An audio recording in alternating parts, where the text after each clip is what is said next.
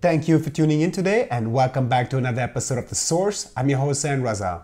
And today I'll be talking to Dimitri Lascaris about the latest developments on Israel's war against Gaza. Dimitri Lascaris is a journalist and lawyer who specializes in class actions, human rights, and international law. In 2020, he ran for the Green Party leadership in Canada, finishing second. Dimitri, welcome back. Thank you, Zain. Pleasure to be here. On October 7th, on the day Hamas and Islamic Jihad undertook a surprise attack against Israel, they took around 239 hostages that included military personnel, civilians, and foreign nationals. After initially rejecting the ceasefire for hostage deal, the Israeli government today agreed to deal with Hamas. In the agreement, Hamas agreed to release at least 50 women and children for a four day truce and also announced that Israel will be releasing 150 Palestinian women and children from Israeli jails, and hundreds of trucks carrying humanitarian, medical, and fuel aid would be allowed into Gaza. This is a two part question. Firstly, what is the significance of this development? And secondly, why did Israel take so long to come to an agreement? One would think that freeing the hostages would be the utmost priority of the Israeli government instead of carpet bombing Gaza. Well, from a humanitarian perspective, uh, you know, we should all applaud the fact that this is happening, that there is going to be a pause, albeit uh, a non-permanent one, in this bloodshed, uh, and that humanitarian supplies are going to come in, and there's going to be a mutual release of hostages. And let's be clear: these women and children that are languishing in Israeli prisons are every uh, just as much hostages as those being held by Hamas and other militant groups in Gaza. Uh, we just don't call them that in the mainstream Western media. Uh, but in any event, uh, we should be welcomed from a humanitarian perspective. But as you noted, this is a very different uh, course of action than that which the Netanyahu government vowed to take. Uh, it said very clearly that there would be no pause whatsoever in the fighting until all of the hostages had been released on the side of Hamas. It never indicated its willingness to release any uh, Palestinians from its own jails. And that's precisely what it's doing. It's getting less than half the hostages uh, the military personnel, and most of them, I believe, are military being held by Hamas. They're being, they continue to remain uh, in uh, in the custody of Hamas fighters. Um, the Israelis are having to release three times the number of hostages that Hamas is trying to release, and there's going to be a, looks like a significant amount of humanitarian aid and presumably uh, fuel, uh, which could be put to use by uh, Hamas fighters going into Gaza. So uh, while it's a, from a humanitarian perspective, it's positive. I think it shows uh, a real weakness on the part of the Netanyahu government. It is these are cracks showing in the edifice uh, of uh, you know its determination to destroy Hamas. And what will be really interesting to see is whether this is a temporary retreat from the maximalist goals of the uh, Netanyahu government, or if it's the beginning of a collapse uh, which will lead ultimately to a recognition, not an explicit one, but an implicit one at least, of a defeat in terms of achieving its objectives. I personally believe, I don't believe that the bloodshed is over by any means.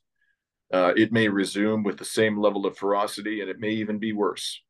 Uh, but ultimately, I think where this is heading is towards a strategic defeat of the state of Israel. Let us look at another recent development the Al Shifa Hospital the Al Shifa Hospital is the largest medical facility in the Gaza Strip. Israel has been claiming for weeks, if not years, that Hamas has built a terror infrastructure, including a control center underneath the hospital. Both Hamas and the health authorities have denied these allegations, pointing out that it is merely a medical facility. Now, Israel announced that a 55 meter long and 10 meter deep tunnel was found under the hospital, and a calendar with names of terrorists as well as weapons. In your opinion, how valid is the evidence that Israel has presented thus far? Well, there was a very interesting interview uh, involving uh, Ehud Barak and uh, on CNN with Christiane Amanpour uh, a few days ago, in which Ehud Barak said, uh, "Yes, there's a bunker underneath that hospital, and we know this because we built it. the Israelis built the bunker. They built it when they were in control uh, of this area of Gaza." Uh, so saying that there is a bunker there uh, is just nothing. Uh, it's, it, it's in no way, shape, or form revelatory. This is widely known. It's not something that was constructed by Hamas or any other resistance group.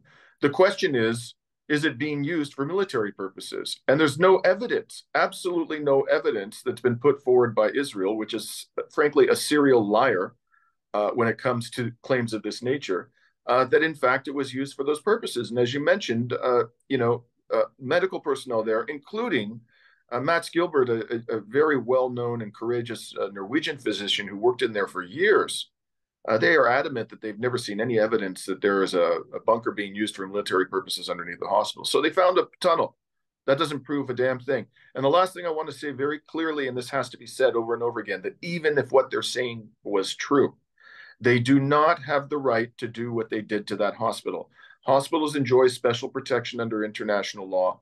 And at a bare minimum, it was incumbent upon them, if what they were saying was true, to ensure the safe evacuation from that hospital of all of the patients, all of the medical personnel, and other civilian uh, personnel.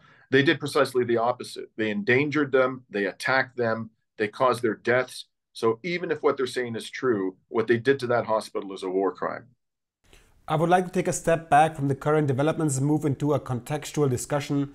What is really missing in the media, especially in Germany, is an analysis that surfaces the political dynamics that have developed in Palestine over time and the role that Israel has played in shaping it.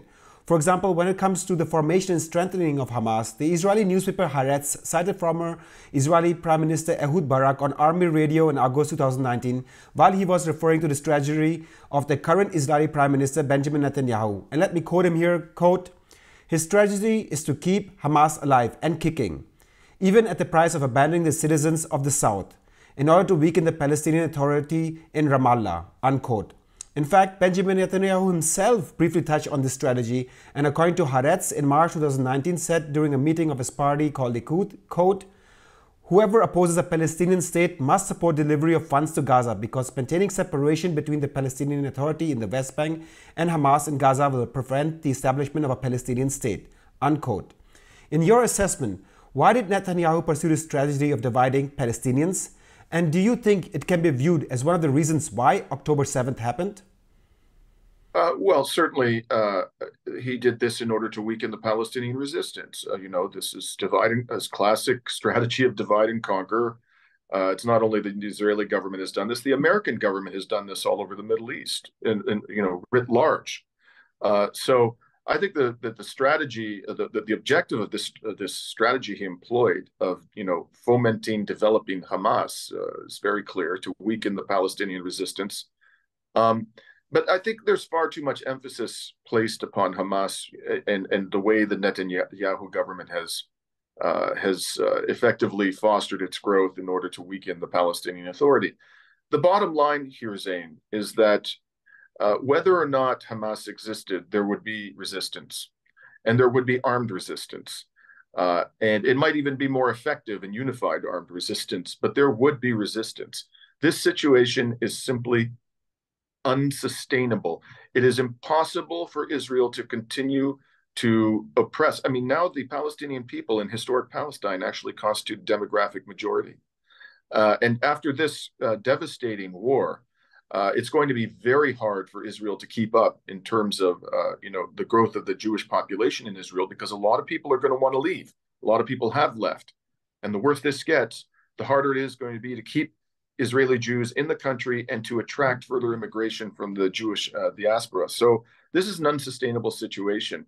And we need to talk a lot less about Hamas and talk about the fact that the core injustice here uh, will continue to generate violence. It will continue to inflict casualties on both sides. And the only lasting and durable solution, and one, I cannot stress this enough, that is in the best interest of the people of Israel themselves, is to accommodate the just demands of the Palestinian people. And if you're not going to incorporate them into one state uh, that has equal rights for all its citizens, then for God's for God's sake, give them a Palestinian state. That's the way you will end the suffering. It's the only way to end this suffering. The international community has been demanding this for decades, and unless and until uh, the Israeli government does this, there's going to be some other iteration of Hamas. They even if by some miracle they manage to destroy Hamas, I don't think they will. There will be armed resistance. It will not go away. It'll only get worse.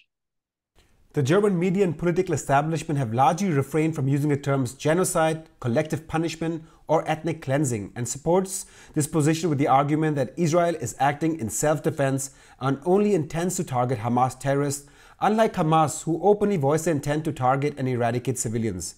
When Palestinian civilians are killed by Israel, it is primarily because Hamas is using them as human shields. On the other hand, world renowned Israeli Holocaust scholar Raz Segal stated, stated recently that Israel's assault on Gaza is, quote, a textbook case of genocide, unquote. Even UN Secretary General Antonio Guterres remarked, quote, Gaza is becoming a graveyard of children, unquote. Organizations such as Amnesty International and Human Rights Watch recently reported that Israel is committing war crimes and even provided evidence to back their claims. In your view, and especially that you are international, uh, you're a lawyer that specializes in international law and human rights. Does Israel have a higher moral ground? And can we rule out genocide and war crimes if it does not explicitly claim that it's targeting civilians, as the German media stipulates? Or do you think the claim made by human rights organization that Israel is committing war crimes and perhaps genocide is accurate? Where does the truth lie? Whether Israel is committing genocide uh, is a legal question. It's a legal question, and it depends upon the, the interpretation of genocide in international law, and particularly in the Genocide Convention. This is not a political question; it has political implications, but it's a legal question. And as you've noted, I'm a lawyer. Uh, I have been uh, passionate about international humanitarian law my entire 30-year legal career. That doesn't make me infallible, but I have formed a legal opinion about this, and I completely concur with the uh, Holocaust uh, scholar Raz Segal that this is a textbook case of genocide. It's not just an arguable case of genocide, it is a slam dunk, crystal clear, undeniable case of genocide. Why do I say that? First of all, Israel is committing the genocide definition has a series of acts that one must commit. Not all of them necessarily, uh, but one or more of them, including killing the population, depriving the population of the essentials of life. Israel is committing all of the acts that are listed in the definition of the Genocide Convention. Secondly, uh, this these acts under the definition of genocide must be accompanied by an intention to destroy all or part, I stress, part of a population. Israel doesn't have the have to have the intention to exterminate every single last Palestinian. There is absolutely no question that it has that intention.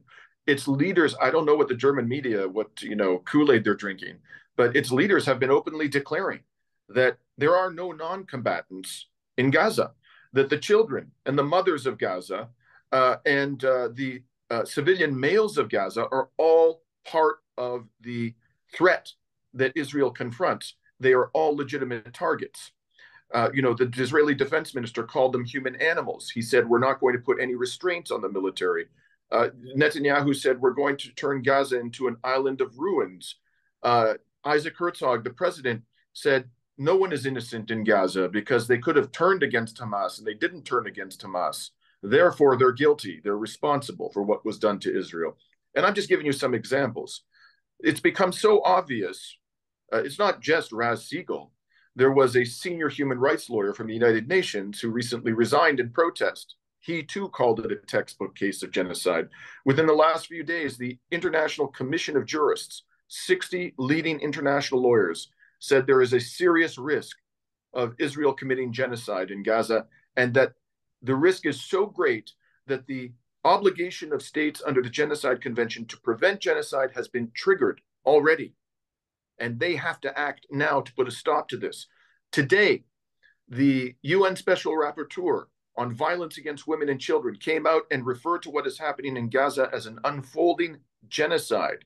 These are all legal experts. They are all of one mind.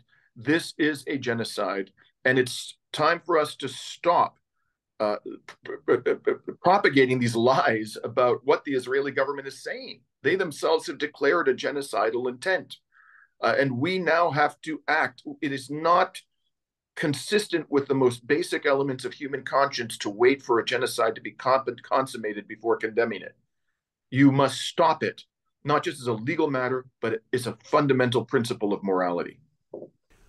On November 14, Finance Minister of Israel, Bezalel Smotrich, stated, quote, I welcome the initiative of the voluntary immigration of Gaza Arabs to countries around the world.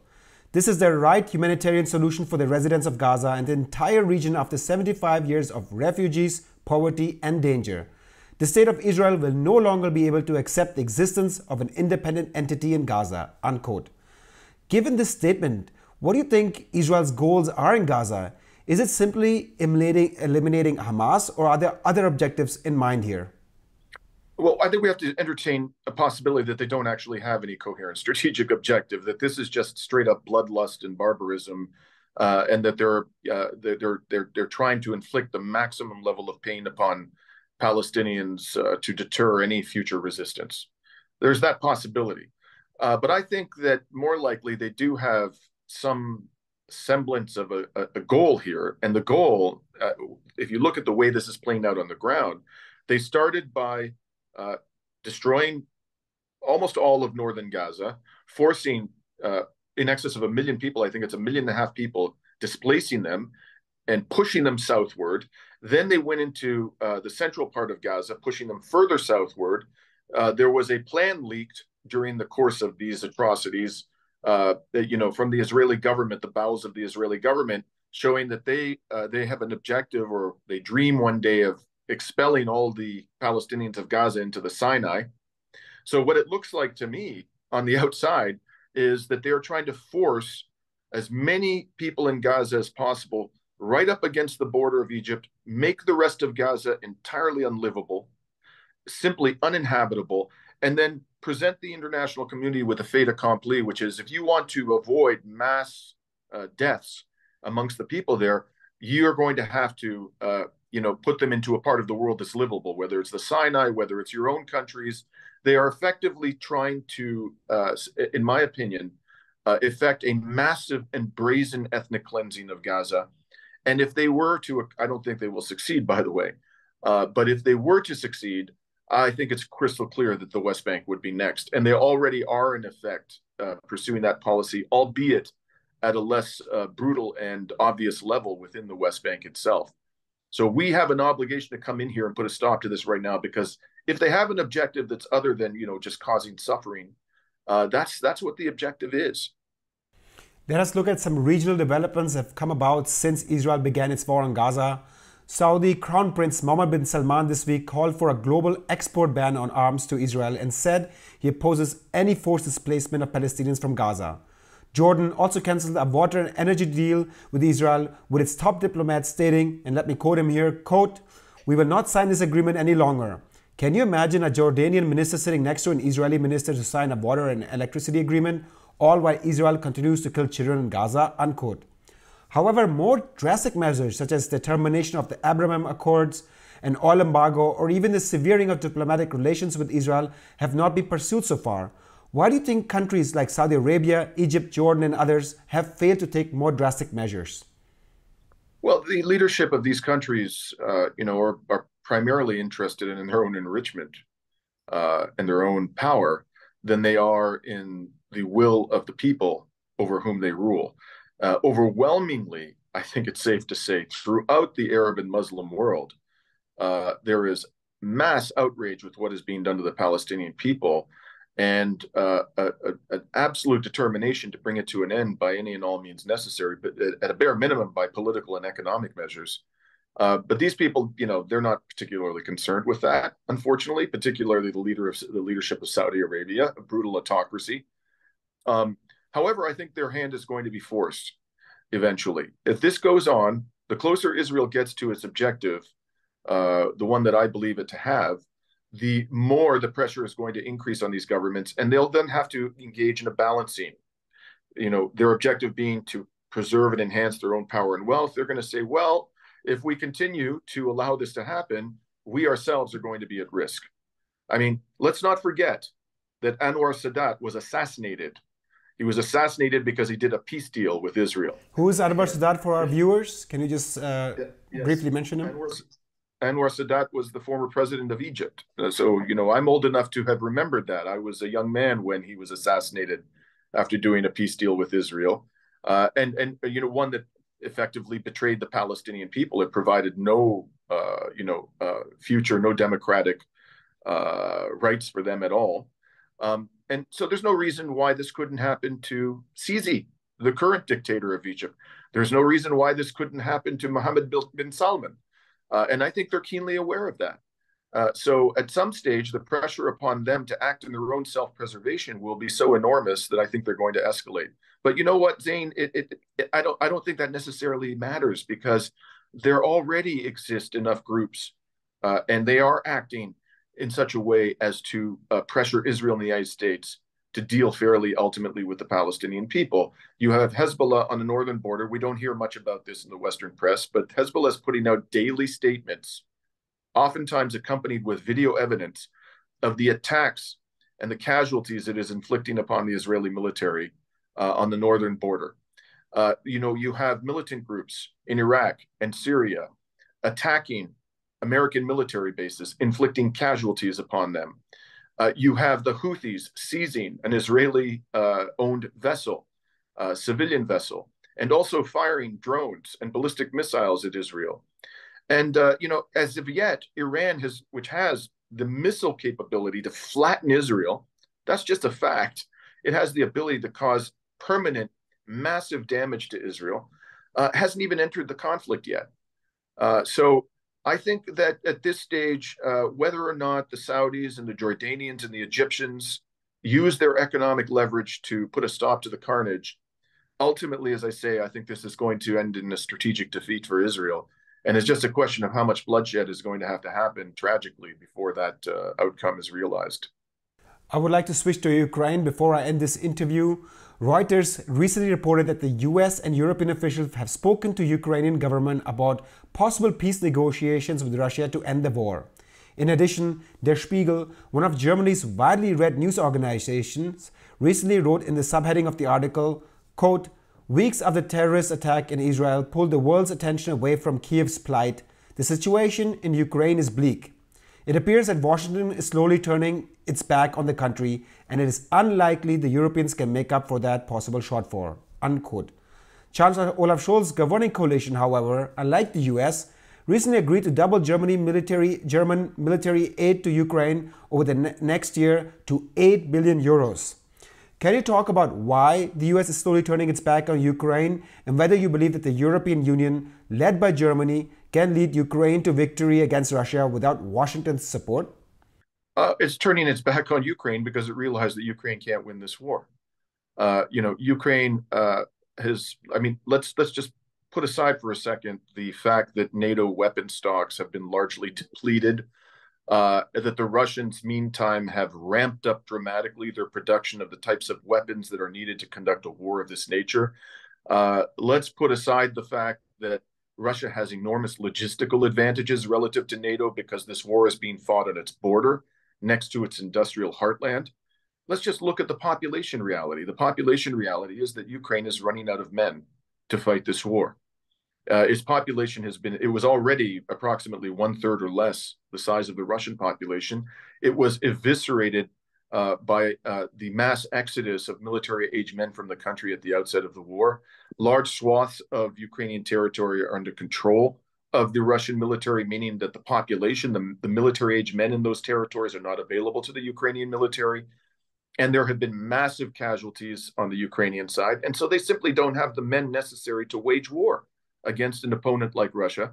And so it's gotten so bad that even Richard Haass, the ultimate cheerleader of this war, the pre- uh, president emeritus of the, uh, the, the Council on Foreign Relations, just put out an op-ed in which he acknowledged that these objectives, the objective of recovering the territory that Russia controls, is now beyond uh, the realm of realistic possibility, and he's arguing for a quote reassessment of the situation. So the United States elite uh, has belatedly come to the realization uh, that this war is unwinnable. I and others have been saying this for over a year. And uh, I, I want to say uh, in this regard uh, how outrageous it, it is that it took them this long to come to this conclusion and that they actually sabotaged a peace deal that would have resulted in a far better outcome from Ukraine back in March of last year. How do we know this? Well, there's a variety of sources. I'll cite one that's of particular interest to your German audience, and that is a form a, three eminent Germans, including a former, a former German general, a, uh, a leading scholar from within Germany, and the former Assistant Secretary General of the United Nations, also a German citizen, recently came out with a report in which they reconstructed what happened last year during the negotiations between Ukraine and Russia. And they came to the conclusion that the Ukrainians and the Russians were on the verge of a deal which would have seen Ukraine remain out of NATO. It would have allowed Ukraine to retain control of those four oblasts, which Russia subsequently annexed. And uh, the United States and the United Kingdom sabotaged the deal. That's what they did. So they have the blood of hundreds of thousands of Ukrainian soldiers and civilians on their hands, these Americans and these British who tanked that deal. The German government, instead of trying to escalate this without the assistance of the Americans, which is just going to prolong the suffering and increase the number of people who are dead and disabled at the end of this war, it should come to its senses and sit down with its Ukrainian partners and talk about some kind of a realistic peace deal that'll preserve the sovereignty of Ukraine, uh, continue to give it access to the Black Sea, and finally bring an end to the suffering. Uh, that would be the sensible thing for uh, Chancellor Scholz to do at this time. Dimitri Lascaris, independent journalist and lawyer, thank you so much for your time today. Thank you, Zain. And thank you for tuning in today. Please don't forget to subscribe to our alternative channels on Rumble, Telegram, and a podcast called Podbean. YouTube, which is owned by Google, can shadow ban and censor us at any time, especially during times of crisis when we are providing another perspective to what the mainstream media is providing you. Also, if you're watching our videos regularly, make sure to donate today.